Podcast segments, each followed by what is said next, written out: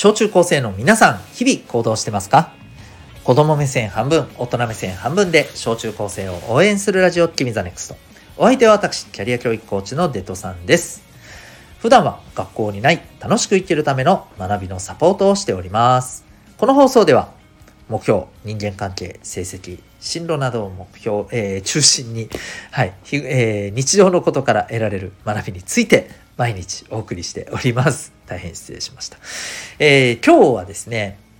えー、そうだな、意地の張り方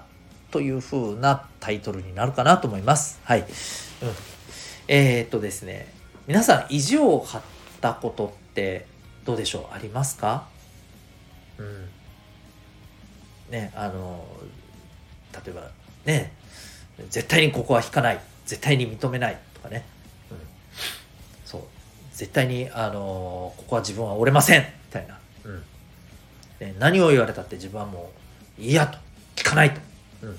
あ、そんな風にね、あの意地を張ったことってどうありましたでしょうかで今日はですねこの意地の張り方についてえー、ぜひ皆さんにここはっていうところをね、お伝えしたいなと思っております。あのー、これシンプルなんですけどね。うん。何のために意地を張っているか。ここです。えっ、ー、とね、例えば誰かのためにとか、うん。あるあるいは誰かの気持ちとか思いのために意地を張っているとか。あるいはここのなんか自分のいるこのあの居場所を何か守るため、うん、みんなを守るためとかね、うん、そういうことで意地を張ってるんだったら僕はあのすごく尊い意地の張り方だと僕は思います。うん、これをぜひねあの意地を張るならそれを大事にしてほしいんですよ。ででも多分これちょっといまいちピンとこないっていう人が多いかもしれないので、えー、こっちの方が分かりやすいかもしれません。逆にこれのために意地を張ってるんだったら今すぐ捨てた方がいいよっていうことを言います方です、えー、自分のかっこ悪さを認めたくないために意地を張ってる。ここです。どうでしょうか？正直ありませんか？自分のプライドとか？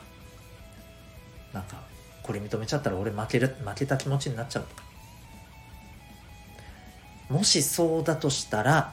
その意地の張り方はこれからはやめた方がいいと思います。これね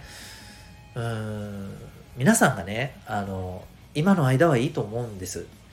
もっと言うとねこれが本当にねあの今これ聞いてる方で小学生の方いるかもしれませんね、えー、小学生のもっと言うとこうね、低学年ぐらいだったらまだ可愛いねで済むかもしれません。でもね、これ、えー、年齢を重ねていけばいくほどね、こういう意地の張り方をすると、めっちゃくちゃかっこ悪く見えます。本当です。これね、多分自分でもね、気づいてると思うんです。内心。かっこ悪いな、自分って。でね、